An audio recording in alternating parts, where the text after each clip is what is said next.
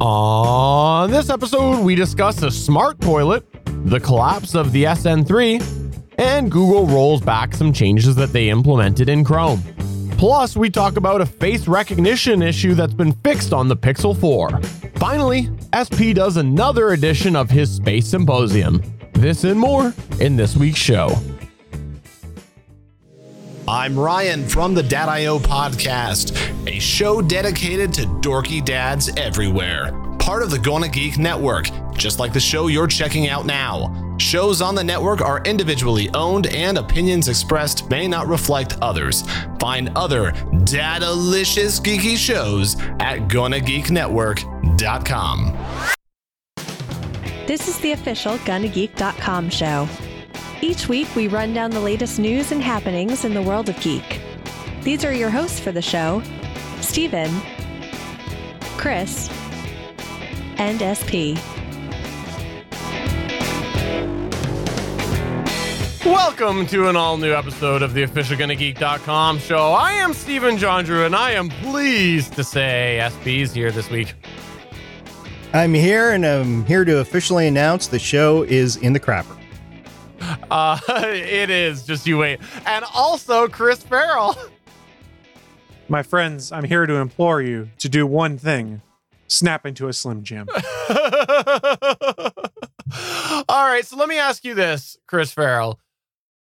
How much, how much did your news this week make your day?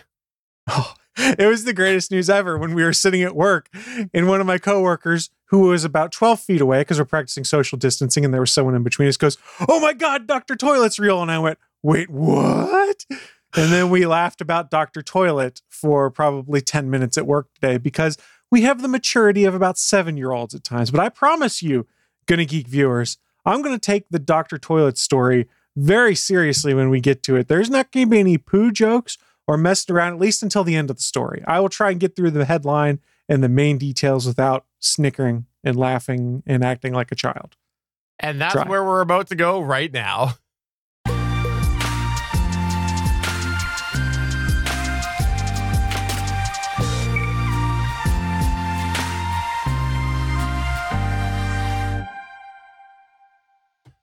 Now, just to say, you know, make sure everybody knows I don't play favorites here. Obviously, it's it's unusual for us at the beginning of the show to spend time leading up to a news point. But SP, if you want to bring a toilet story to the to the table in the future episode, I will absolutely introduce it the way that I just did Chris Ferrell's.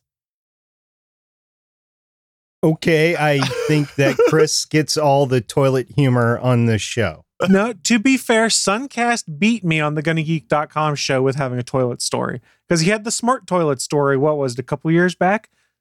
He already beat me to the toilet to the toilet headlines. So congratulations to you, Suncast, for being the first to bring a toilet story to the GonnaGeek.com show. My only hope is that I can follow in your footsteps and present something that is just as compelling and interesting.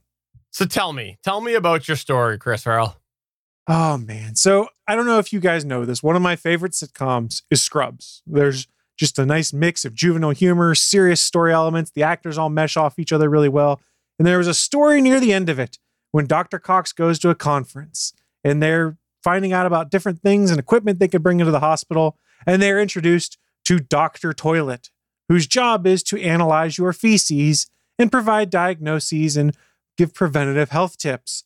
And while Dr. Co- not Dr. Cox, while Dr. Kelso rather is on this trip, there is an interim chief of medicine by the name of Dr. Jan Itor who decides to order one Dr. Toilet. And it's a punchline for this entire episode. And I remember laughing and going, man, that'd be great if there was a super smart toilet that could tell that could tell you your health status and things like that. And guys, that time is here. We now have a Dr. Toilet. They're calling it the magic toilet, however. Oh, It's not Doctor Toilet, but I mean, we can call it that. I'm sure that when they do the rewatch, because uh, Donald Faison and uh, Zach Braff are doing a rewatch podcast for Scrubs, so I'm sure when they get to the Doctor Toilet episode, they can talk about the fact it's real now. Is it a magic toilet because it is Doctor Strange's toilet? Well, I mean, it could be anyone's toilet for the right amount of money, I assume. okay. So, Gandalf the Grey's toilet? Sure, you shall not pass. He'll tell it, and it'll pass. So I understand that this magic toilet has uh, pressure sensors. What does. What's it sensing? What pressure is it sensing? I, it's sensing the pressure of you sitting on the seat before we go too far down that oh, path. oh, perfect, perfect. Yes. But this is a smart toilet that, like Stephen mentioned, boasts pressure sensors, but also eh, artificial intelligence and a camera. This was unveiled by researchers as a new valuable way to keep tabs on our health. In the paper they presented, they said, We have developed a passive human health monitoring system that can be easily incorporated into a normal daily routine, requiring minimal or even no human intervention the team behind the new to- toilet said in a report. Writing in the Journal of Nature Biomedical Engineering, the international team of researchers note that the previous attempts at such a, attempts rather at such a toilet have been expensive and provided limited information. However, this new magic toilet system can be fitted onto existing toilets and incorporates a suite of sensors and detectors. So, unlike Suncast's story where you had to buy a whole new commode, here you just strap the magic toilet pieces onto the top of your toilet and you're good to go. Now, sadly, it's not 100% without manual intervention because this toilet does include test strips that will detect telltale health markers within urine. This includes things like gluco- glucose and red blood cells, as well as capturing video recordings of your flow to spot changes that may be related to disease. This is where it gets a little creepy the fact that there's a camera. Well, a little creepier, let me rephrase. In addition, the system incorporates a camera that takes images of the user's stool. These images are then classified using a machine learning, learning algorithm, a type of artificial intelligence, as we all know, into different categories on the Bristol stool scale, which is something I never knew existed, that will then reflect problems such as constipation or diarrhea. Yeah, fancy stuff. Is it the same Bristol that there's a NASCAR race in? Or Conne- Bristol, Connecticut, where ESPN comes from? I don't know. Yeah, is is that what the Bristol scale is? It's like a sports based thing. Uh, well, we'll go with that. We'll go with that. It does have other features, though, SP. Don't worry. Oh, in the good. paper, they say it was able to also collect additional information such as first stool dropping time and total seating time, which can potentially be acted on by clinicians to help to manage constipation and hemorrhoids. So they're going to know if you're a person who likes to sit on the bowl in the morning and read the news for 10 minutes before you get started during your morning constitutional. In addition to that, most inventively, as this as the article puts it, the team reports the system detects who is using the toilet from a fingerprint scanner on the flush handle and what they are calling quote anal prints, distinctive, distinctive creases in the lining of the anus, which are captured by video frames. So yes, we have a new biometric. We've got finger, we've got face, we've got iris, we've got latent prints, and now we have anal prints. I couldn't help but laugh when I read this. But they legitimately said in this report that a combination of fingerprint and anal print can be used to determine who the user is. So the magic toilet, like I call Dr. Toilet, can be used by everyone in the entire house. But one thing you have to know is these strips they use for urine, you've got to put fresh ones in the toilet. And they're not really positioned well for, say, people who sit on the bowl and urinate at this point in time because the strips are positioned on the back side of the toilet. Where if you're a man and you're standing and doing your business, you'll be able to hit that target. If you're sitting, you're probably not going to be able to hit the uh, the urine strip target. But yes, there are a lot of health benefits they argue could be learned from a system like this. Now, whether it proves popular, that's another matter. There was a survey done of 300 individuals near Stanford University who were asked to rate what they thought of the proposed toilet. 30% said they felt uncomfortable with it, citing primarily privacy concerns, mostly with the anal print being the most disliked component. I don't know about you guys.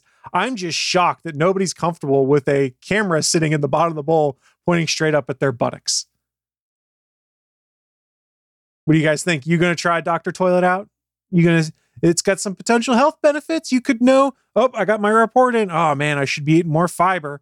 Damn, I should make sure I have more fiber so that things are coming out better and more healthy for all. I've been staring at my camera in disbelief for about five minutes now because Stephen, th- that camera could be in the bottom of your toilet right now. because of the fact that this is clearly an invention that some pervert made to justify his toilet cap. That's clearly the only reason you would put a toilet ca- a camera in the toilet. You mean it's not for anal printing? It's absolutely not for anal printing, and this is this went from one of the the most interesting news points to me wanting to time travel back in time and punch myself in the face for actually giving you more time at the beginning of this episode. So, so, in theory, then, if they removed the camera component that was used to detect the formation of the stool and how well formed it is and things like that, would you be more comfortable with a system like this? Or if it was just pointed down so that it was not looking to get the uh, so called anal print? No camera. Get rid of the camera, and maybe I will. I will think about it. But the fact that they they decided to do a camera is ridiculous, and they have lost me. Lost me. Well, it, but bear in mind, this is for medical research No, at this point in time. It's for It- this is not a commercial product at this point, You let me know one medical system that you have ever heard of that has not been compromised somehow along the way for security purposes or security compromises. Yeah, you let me know when you find that because every, there's there's probably there one there for are HIPAA laws and things like that. I mean, This is this is ridiculous, and whoever decided to put a camera in in it, it's dumb. It's dumb, and I I retract my highlighting of your news article. well, th- there is an ickiness factor to it, but I sort of understand their theory as to why it would be helpful. It doesn't overcome the ickiness factor in my mind, but I, I get what they're trying to do. I'm not going to kink shame those out there Good that answer. Good that answer. would- appreciate this technology, but I ain't putting it in my house. Suncast wants to know if it'll also say if he has sufficiently wiped his bum. You know, there's something to be said about that because prior to coronavirus at work, you never knew, right? The people that you work with are gross. Yes. We already knew that prior to coronavirus. And coronavirus, if you happen to be still at work and everybody's forced to wash their hands now and everything, that's that's one thing. But normal society people are gross, and I'll bet you that's part of it. Now, what I want to know is when the optional bidet gets added to this to make it part of your full home health suite. Like if you don't wipe your bum correctly, you get shot. No, no, no. More importantly, there's this camera there to know how things are coming out and to identify you. It would know when to stop spraying you in theory. That's the natural extension of this camera technology is that you don't have to sit there and I've never used a bidet mind you, so I'm just kind of hazarding a guess here of oh, up up is my butt clean yet? I don't know. Well, Dr. Toilet will know and ensure that your tushy is adequately cleaned. Listener, I warned you the show is in the crapper. But all right, all right. So yes, it, this is rife for us making fun of and things like that. But the science is kind of intriguing about how you could look at a person's morning constitutional and bathroom trips and what health benefits could be gleaned from that. If you can find a way to overcome or obscure the ick factor and make it so that it doesn't make your skin crawl a little bit, I could see some potential health benefits if you were a user of this system because then you find out, oh, he's iron deficient, or oh, this guy's not peeing enough, or oh, this guy has frequent diarrhea that could indicate other stomach or gastrointestinal issues. So there are potential health benefits, I would argue. Does it Yes, weigh the is a- waste as well? You know, I was kind of wondering if it would, but I have not seen anything about that in this article. That doesn't mean there couldn't be a, a future iteration of it. But yes, this is a punchline. We can make fun of it. But at the same time, they are trying to look into different health benefits in a different and unique way that just kind of is icky when you think about it at first. You know, guys, I'm old. I'm not that old, but I'm old. And I could see another 20, 25 years down the road where I wouldn't, excuse the expression, give a crap. And I would, I would want to use this. Oh, all I know is that you're never loaning me your spare C922 again. It's the 920 that I used. All right, well, listener, um, you're still here. So first off, Sorry. congratulate yourself on that one. Uh, if you want us to know a little more about whether you're interested in this this or not, please tweet us at Gonna Geek on Twitter. And remember, the Chris Ferrell, he's the one that you can thank for all of these images that you've had over the last what's felt like three hours. When you tweet us, make sure you use hashtag Dr. Toilet. You can use it either fully spelled out or abbreviated. I don't care. So I heard that sometimes we do uh, non-toilet news points, and I'd like to get there. I'd like to get there right now, SP.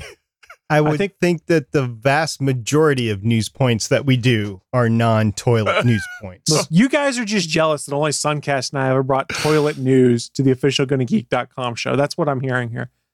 Jealous is far, far from what I'm thinking right now. Yeah, I need a stronger word. It's not strong enough. I Can, realize. you know what you need to do? You need to do an after hours program, and you can t- call it a Toilet Talk Tonight. That's what you can call it.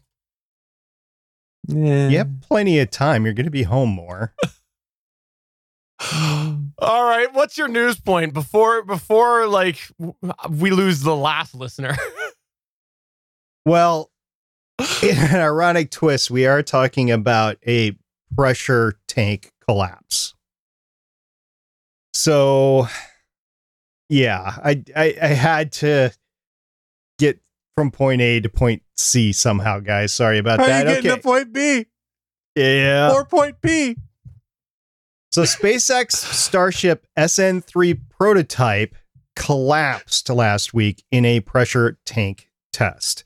I got my information from a couple of articles, one from space.com by Meghan Bartels and one from spacenews.com by Jeff Foust. So guys, here's what's going on with SpaceX in the last week. I didn't think we'd get any SpaceX news since I did my big long thing, but apparently we are. So, for the third time in less than five months, a prototype of SpaceX's Starship next generation launch vehicle was destroyed in a test at the company's South Texas facilities April 3rd. Although this failure may be an issue with the test itself. Unfortunately, I didn't find any more information about that, but the test itself could be to blame. Here's what happened the Starship SN3 vehicle was on the pad at SpaceX's test site for a cryogenic tanking test where the vehicle's propellant tanks are filled with liquid nitrogen. The test was intended to demonstrate that the SN3 prototype could withstand the high pressure of very cold fuel that such a vehicle will need to endure before flights. During the test, shortly after 3 a.m. Eastern Time on April 3rd, SN3 appeared to crumble about halfway up, causing the top part of the vehicle to topple, and then the whole thing kind of imploded. There's a couple of great YouTube videos on it. The cryogenic pressure test would have been followed by a static fire, which would have been the vehicle's engines lit briefly while SN3 was held in place, and followed by a hopping test when SN3 would have made the first flight of a full size Starship prototype. How do I know this? Because the Federal Aviation Administration issued a notice to airmen, also known as NOTAM, on April 1st for the area around the test site for April 6th through the 8th, consistent with a static fire test of the vehicle. Now, the static fire test may have been followed by a low altitude hop test similar to the August 2019 flight of its Star Hopper prototype, where the vehicle flew to an altitude of about 150 meters before landing on a nearby pad on the one minute flight.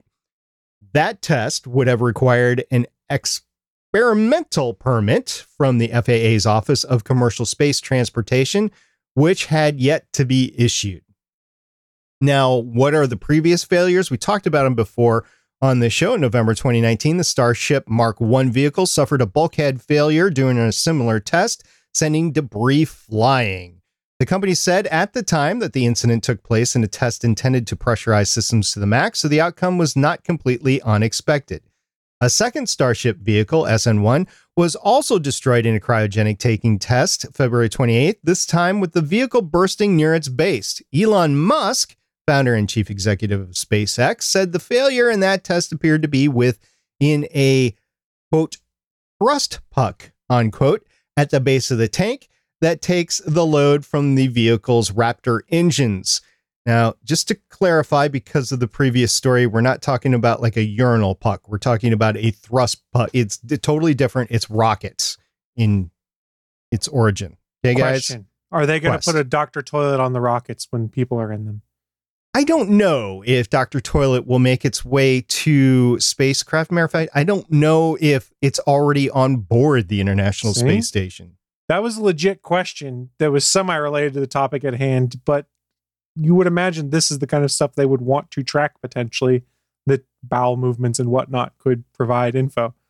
especially if you go to Mars and you need to farm potatoes. I, he's got to science the expletive out of things. That's right. So, going on to the other failures, SpaceX decided to strip the next Starship vehicle, which was marked SN2, down to that tank to test it and the performance of the thrust puck weld. Those tests took place successfully on March 8th, so everything was good.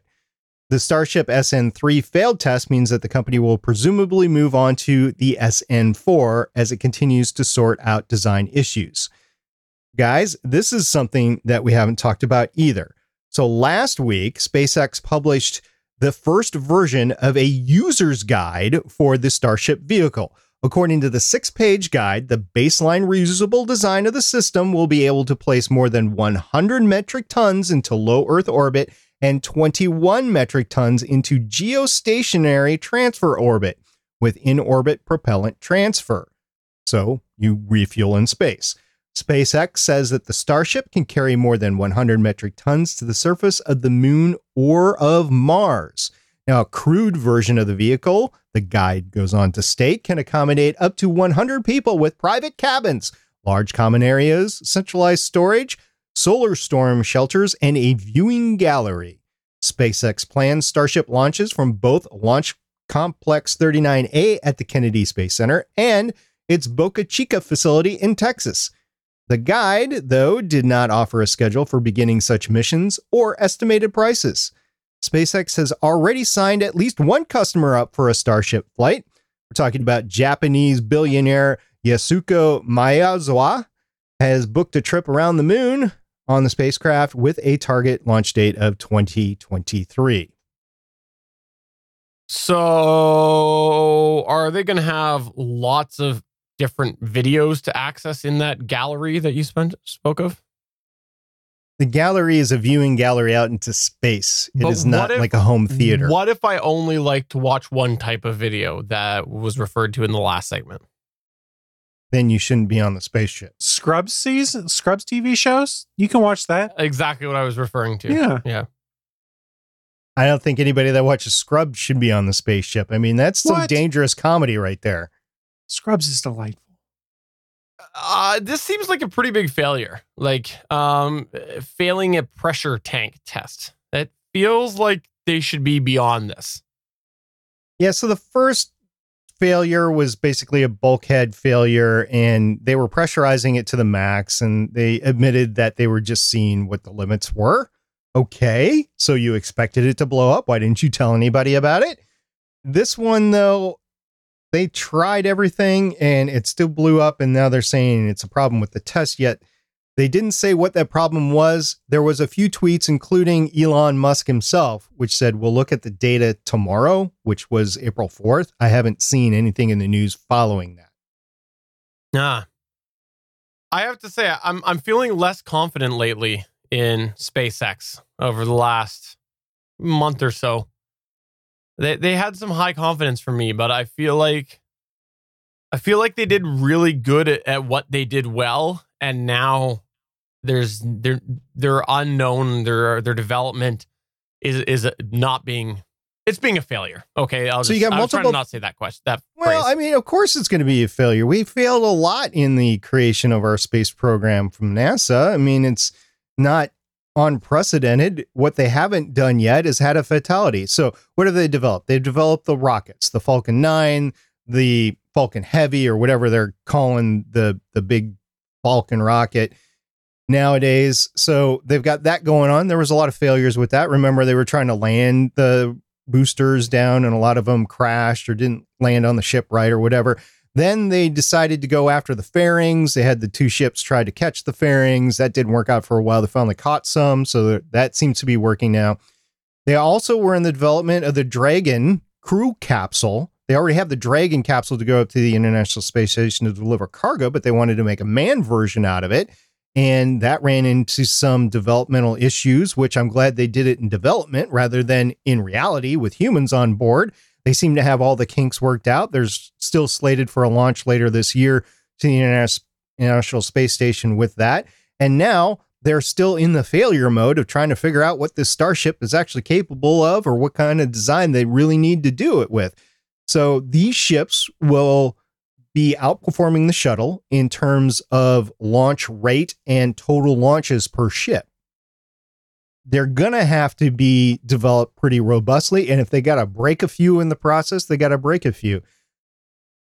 Is this something that I wish that they would have gone through without breaking as many? Probably, but it's spectacular. I mean, maybe he's doing it for that factor. I don't know. I guess time will tell. I just, like I said, my personal confidence is is not as high as it was, and and I was I was feeling really good about them for a while. But what do I know? I'm just a schmuck who has a podcast that that knows nothing about space or anything. So so who are you feeling good about then? uh, nobody. Or anyone? um, no, okay, that's no- fair. nobody. Uh, right now, um, Well, it's not Apple, so maybe it's Google. no, I, I I I know you were referring to to space companies. I just I, I've not seen. I'm not feeling the same way I was at this point last year about all of the different companies that was out there. I, I was feeling uh, a lot more optimistic. I know why. He's too distracted by the upcoming Cybertruck. He can't wait to get one too. That's true. That's true. Yeah, that's true. I am very uh-huh. excited for that. And and I know what SP's saying. He's saying, "How can you guys like that? I hate the Cybertruck." But no, Chris, no, don't Chris take I, my shtick away. you you have blessed me with that being my shtick, and I can't get away from it. I, I cannot allow you to put that stink on someone else now. I believe I'm the only one here that's put a down payment on one. Yeah, because I'd rather have a Model Y.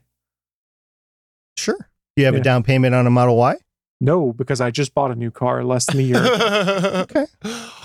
All right. Well, we'll see what happens. I hope that pretty soon you'll bring us some more success stories, SP, because we need better stories. Because so far the first two have been failures. Uh, you- I, I don't okay, know if your- the your- first one is a fail. It's a failed news story. Like it it shouldn't have been a news story. so that that's the first one. The second one was about a fail. It was news about a failure. that's true. So it's a little different. That's true. You, your your story was a success. The content was a fail. wh- Sounds wrong, but the the, mer- the the nature of the content was a failure. And then It again, was about a failure. it was about a failure. Doctor Toilet. We'll just leave that in the past. that Then- was informative science. We went hard on science, and I, I hope Cody think Gough was has a story on. Doctor Toilet on Curiosity Daily. Can we just move on from number two and get on to the third story? Please. Just bear down, Stephen.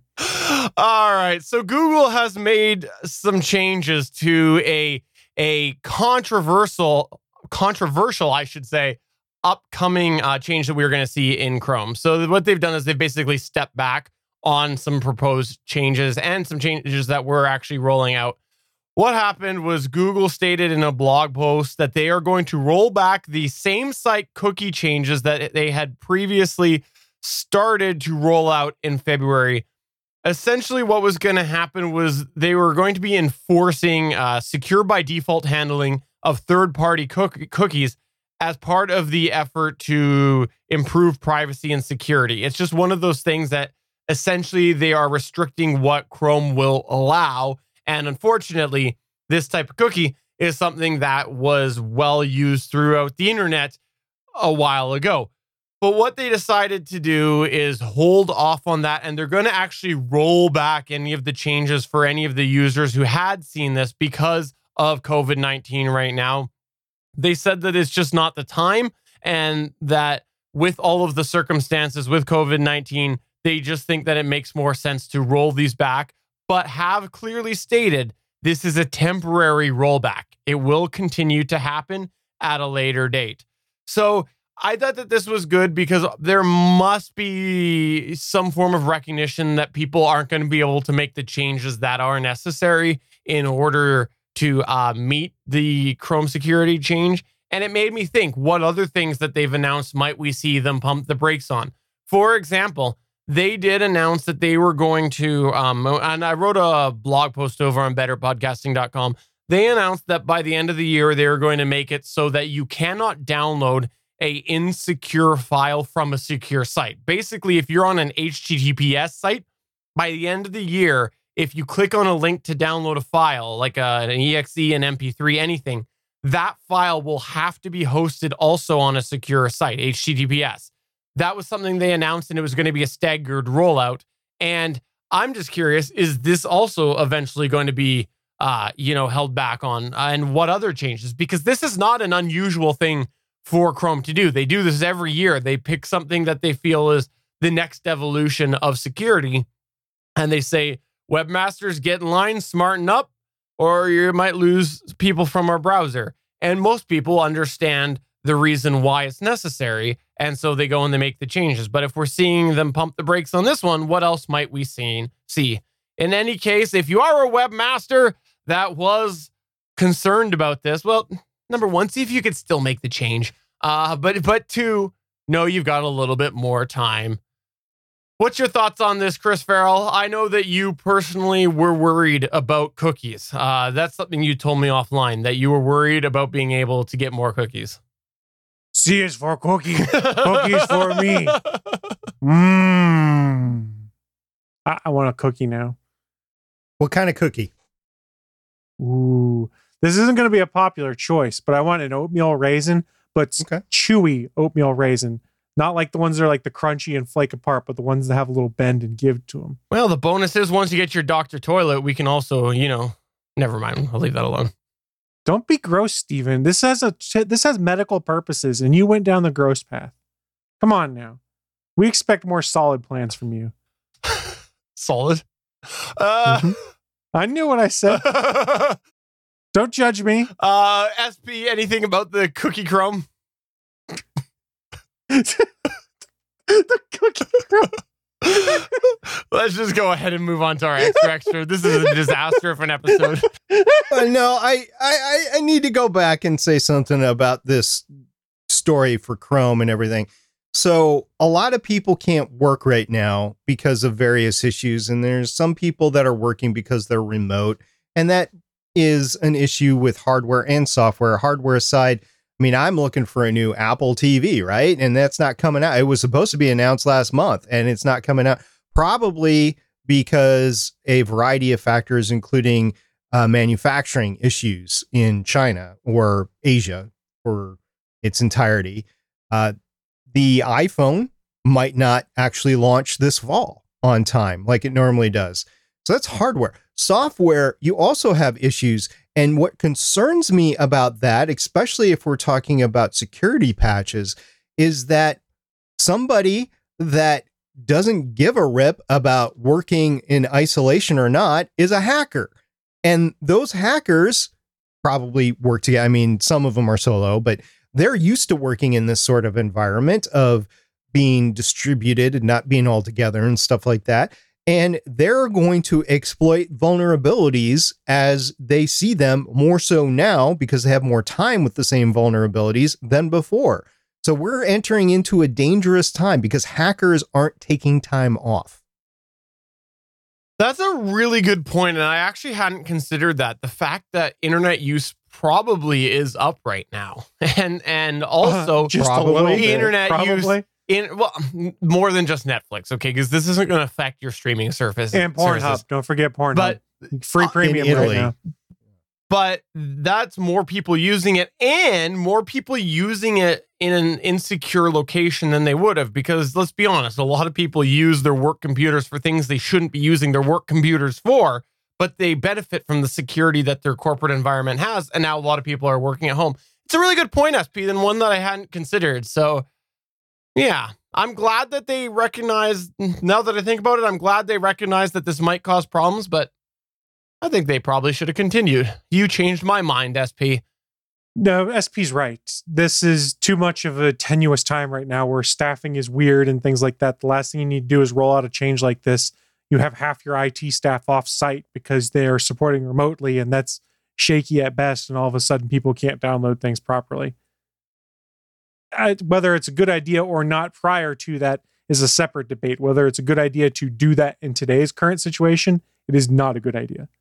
So there's two aspects of everything. There's the aspect of the developing of the new stuff to make sure it's secure, but there's also the aspect of protecting what you have now. And that's my point. There's going to be new vulnerabilities or even old vulnerabilities that are just going to persist longer than you want. So that will make systems and software and personal information more vulnerable in the next six to 12 months than they would have been had the world not come to a stop.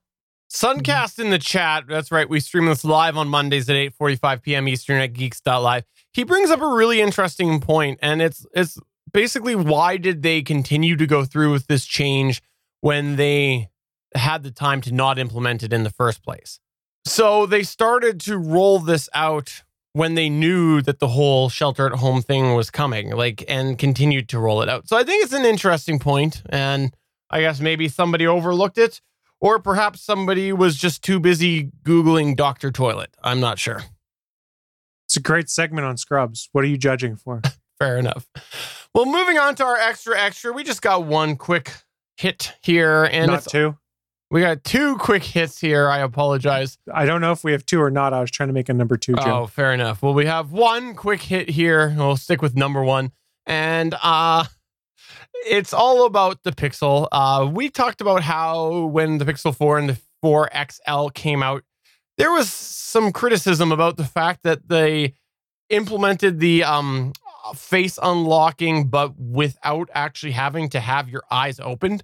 It was a really questionable decision that they made. Well, they did start. it was to- dumb. it was stupid. Uh, they is, would, would you like to slam on it as well, SP? Chris and I both got that. Would you like to chime in here? I'm going to let that one pass. Okay, fair enough. So, anyways, it was stupidly dumb, and so they ended up this month rolling out a update that does give you the ability to make it so that you have to have your eyes open to unlock. So, a well overdue update. I don't know why they even tried to roll this out without having that feature in. It just opened them to a bunch of criticism, and rightfully so. So, Chris Ferrell, you'll be pleased to know that your four, your Pixel 4 XL that you own, you can now have this feature. Pixel 4 XL. I still have my 2 XL, which is no longer supported in what, six months? Something like that. It's going to be a sad day. And I I, think. I'm getting the Pixel 4A, but that's neither here nor there. And the 4A hasn't officially released yet. So we'll save that for a future episode. I think you and I are going to continue to be very close Pixel buddies. I think so. Are we going to be Pixel buddies? we are. I don't have it loaded, or I play. I, I I don't have it Ah. loaded. I'm sorry. Um, but that's this because the Stream Deck is a problem. Uh, no, it's not. Don't blaspheme. You're terrible. You blasphemed about Stream Deck. No, I love my Stream Deck. Daddy Stream Deck loves us. My Stream Deck's not my only stream that I like. Uh, but uh, also, sorry, I couldn't resist. I, I did. Sorry, I, I let's just go I'm to so sorry I did this story now. SP Space Symposium.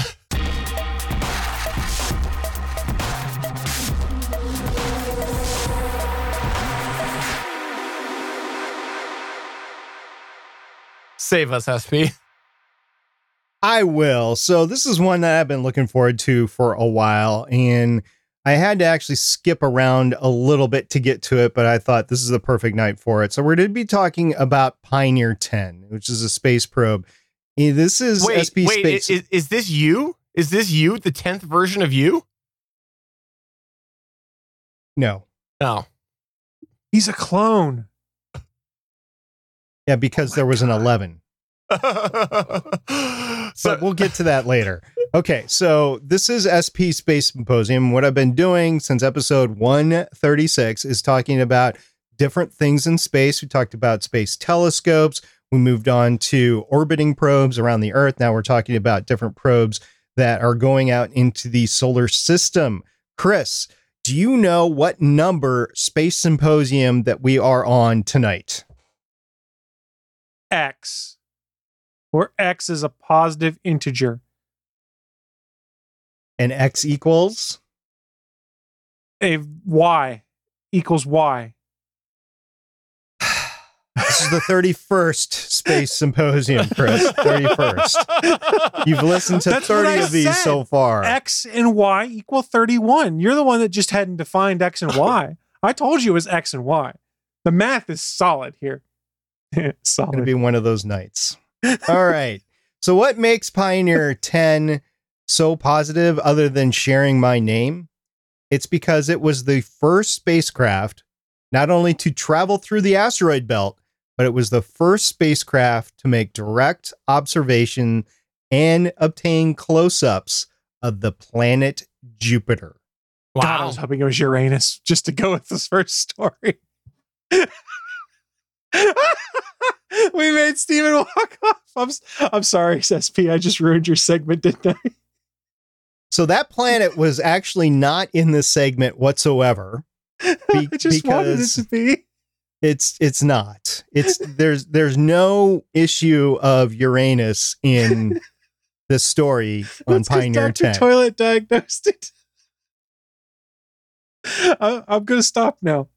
Please. I'm going to stop. Okay, so we're going to talk about Pioneer 10 just like we have all the other space probes.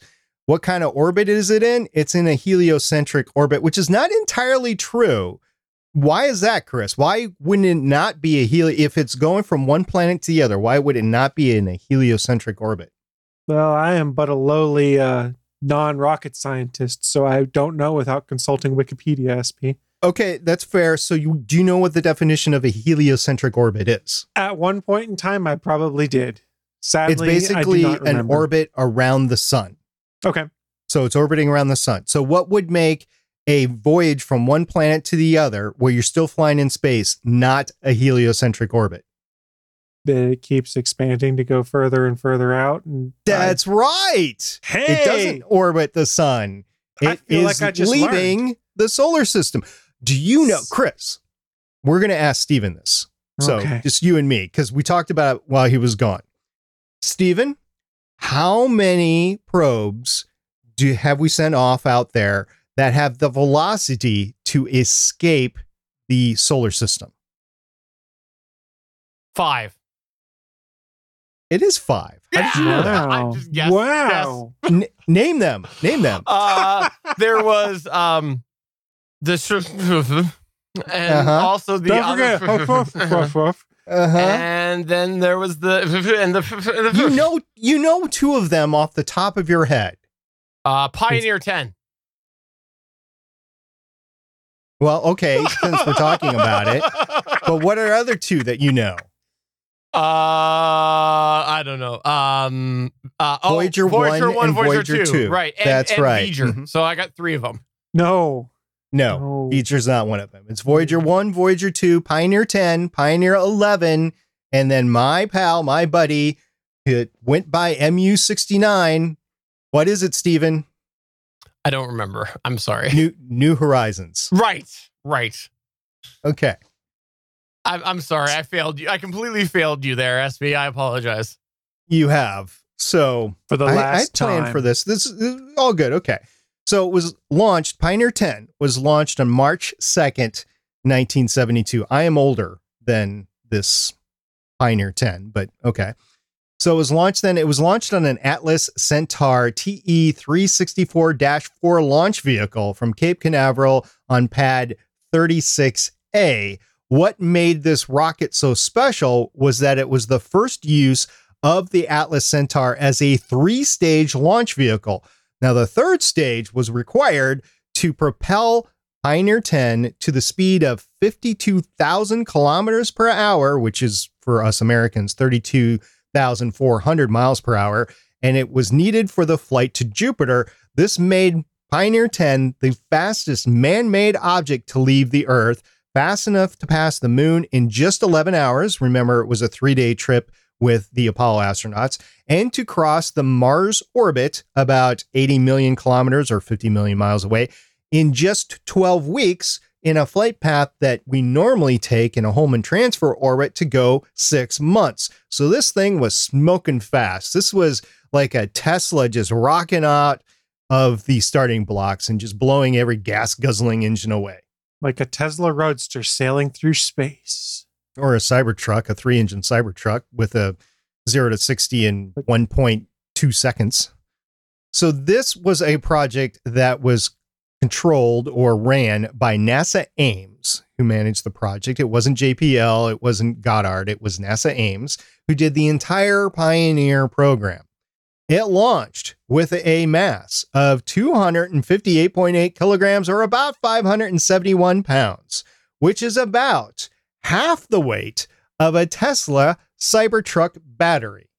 So the dimensions of the Pioneer 10 bus alone was about 36 centimeters or 14 inches deep with a six uh, long panels that were 76 centimeters or 30 inch long, and it formed this hexagonal structure. It had a huge communication dish on it, and then it had huge arms on it, just like you see in the Voyager pictures. So this was a big probe that was launched in 1972.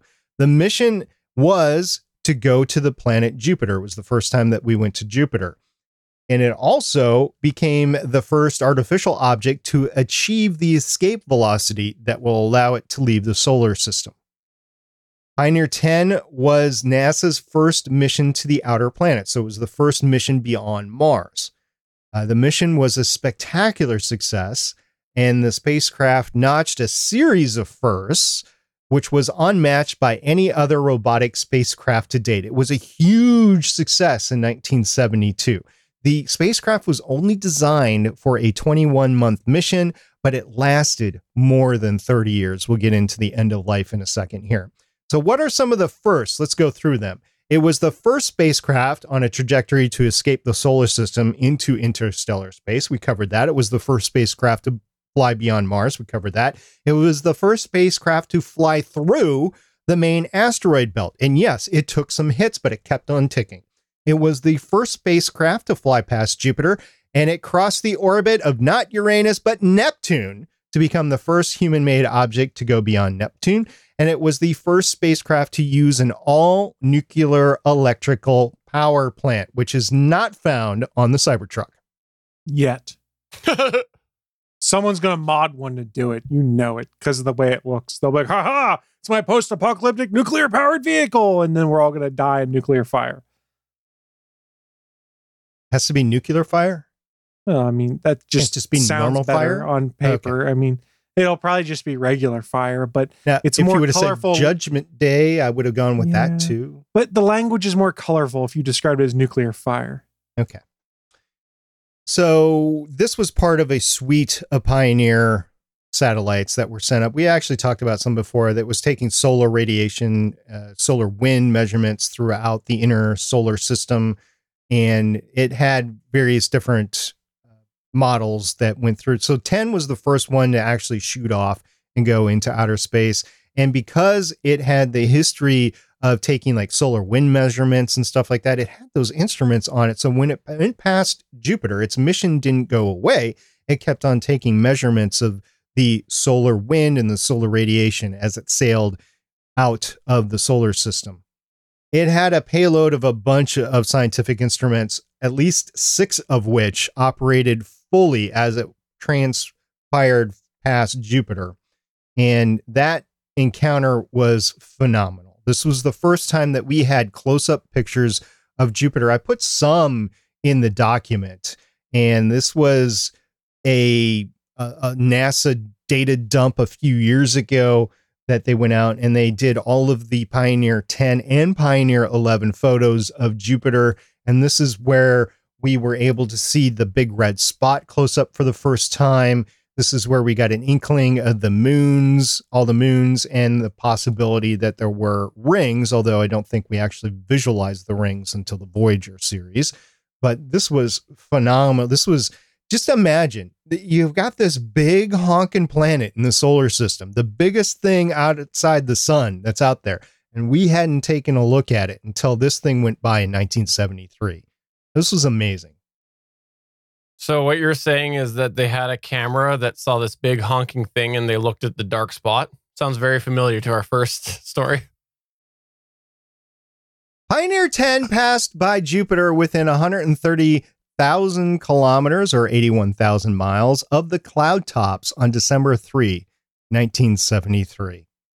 So, yeah, this was a, a year and a half in the making to get there. Some of the key dates of the mission it was launched on March 2nd of 1972. It entered the asteroid belt on July 15th, 1972. I mentioned that it took some hits. It did some micro asteroid impacts, but it didn't impact the spacecraft. It didn't change anything with the spacecraft. It had its closest approach to Jupiter on December 4th, 1973. In February 1976, it crossed Saturn's orbit. On June 13th, 1983, it crossed the orbit of Neptune on March 31st, 1997. It had its routine contact with the spacecraft terminated. And on January 23rd, 2003, Pioneer 10's last signal is received by Earth. There was a final attempt to contact Pioneer 10 on March 4th, 2006, which failed. So end of life was January 23rd, 2003. And as we mentioned at the top of this segment, it is one of five objects that are conceivably outside the solar system. Very difficult to tell if it is actually out of the solar system because we're not receiving any data from it like we were from Voyager 1 and Voyager 2. So we can ascertain that they're outside of the solar system. And the same goes with Pioneer 11. So they are far enough to be considered outside the solar system, but you're not actually taking any of those measurements to say for sure whether it's out of the solar system or not. Interestingly enough, it's on a flight path to go by a star in the constellation of Taurus. So that's where it's heading, but none of us will be around to actually see that.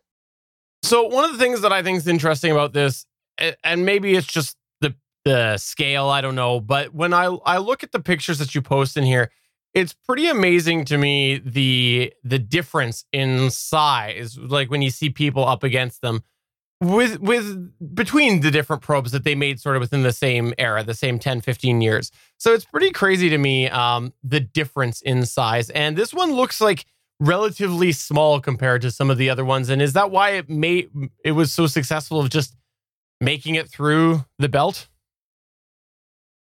I don't think size had anything to do with it making it through the belt. I think the size is a determination of how much mass you can actually propel along the orbital trajectory that you're trying to navigate your item through. I mean, this was a shot to go through Jupiter. It was a direct shot. It wasn't taking advantage of any uh, gravitational assists from any of the planets, which we've really done a good job ever since then. I mean, Galileo is an example, and Magellan these spacecraft went out into the outer uh, planets and they took advantage of gravitational assists of a lot of things.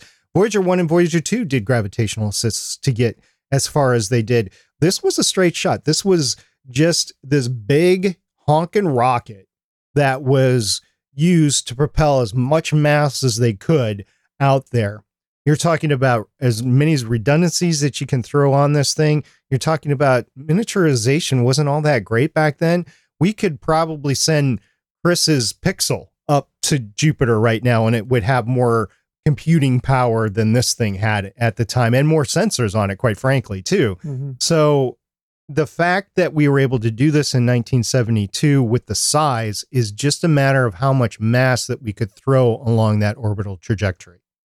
Ah. Uh, well, thank you for sharing again, SP. Uh, I always appreciate when you do SP Space Symposium, even though we may have made a couple of jokes because Chris completely derailed the show. Uh, it, it I do truly appreciate it because I've talked about it before, and I, I think that especially now more than ever, um, we need to remember that if we don't talk about space stuff, we end up kind of getting a little bit complacent with it and i think that's what we saw through the 90s and so i'm i'm glad to see all of this development happening right now and i enjoy the fact that there is a lot of people passionate about space history again and i appreciate that you're always willing to share your knowledge on this show so that we can enlighten some other people as well. So thank you.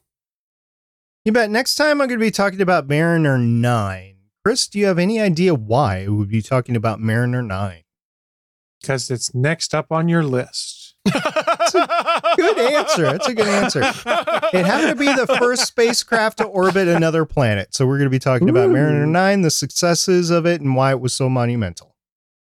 Nice. If you have a request for SP to cover something in the future to do with space, please tweet us at Stargate Pioneer on Twitter. You should tell him what you would like to see him cover, and maybe he'll shake up that list eventually. You never know. Maybe he'll make like a uh, SP Space Symposium bonus or extra, or maybe he'll just go and uh, I don't know, just reply to you on Twitter with the answer. I don't know. Uh, maybe I think I'm thinking of a Patreon exclusive there. Oh, Ooh. I guess one of us got to get a Patreon then. That's right. Patreon.com slash Stargate Pioneer. No, that doesn't exist yet. I, I bet you JS has one though. If- Patreon.com slash Iron Man Ice Cream Kid. That's a You get it, callback. Steven. That's a callback. That's a callback. All right. Well, now that we've suffered through episode 327, uh, we should just take a moment to see if there's anything that you would like to plug or promote. Let's start it off with Mr. Pioneer. If you like talking about podcasting or if you're just trying to figure out what should I do to try to, you know, for a hobby as I'm trying to stream out, you can come join us on our live chats every other Tuesday at 8 p.m. at geeks.live and Stephen and I can answer your questions live or you can actually download our latest episode and go to betterpodcasting.com and check out all the ways that we would recommend on how to start a podcast during the COVID 19 stay at home orders. I'll go ahead and go next. And I'd just like to let everybody know if you have any questions about podcasting or anything like that, you can always check us out every other Tuesday at geeks.live at 8 p.m. Eastern. And also, if you haven't checked out uh, the most recent episode of Better Podcasting, you can. We talked all about if you're thinking of starting a podcast during the COVID 19 situation. You check that out at betterpodcasting.com. Uh, Chris, is there anything that you would like to plug or promote? Sure, real quick on the All Things Good Nerdy podcast, we are still working on assembling the Cabin Fever playlist, as we're calling it, since we are all staying at home due to COVID 19. We're trying to compile a list of different things people can watch, game, read that'll keep them entertained during this time. So if you have any suggestions, you can go to the official All Things Good Nerdy channel on Discord at geeks.link slash Discord, or go feel free to add to the Google Doc that's out there at bit.ly slash ATGN Cabin Fever please give us some more suggestions for what should be on the Cabin Fever playlist. You guys know we're all watching a ton of different things. There's a lot of things to entertain ourselves while we're stuck at home. You know, my sister, my brother in law, and my nephew literally have cabin fever right now. Like, They're at the cabin. They've been sequestered there since this whole thing started. They, you know, they literally have cabin. Never mind. I thought that you were talking about either the 2002 or the 2016 movies called Cabin Fever, That was better than where I thought he was going to go. or not apparently 1998, uh, or the sequel to the. If I was going to talk about one of those, I would talk about Contagion, which I'm never going to talk about Contagion anymore because we're living it. Fair enough. Well, on that note, for episode number 327 of the official GonnaGeek.com show, I'm Stephen Jondrew saying that I'm pretty sure Picard would like Dr. Toilet because all he ever talked about was number one. And I'm SP saying I don't think Picard needs Dr. Toilet anymore. And I'm Chris Ferrell, paging Dr. Toilet. Dr. Toilet to the third floor, please. Paging Dr. Toilet. Bye.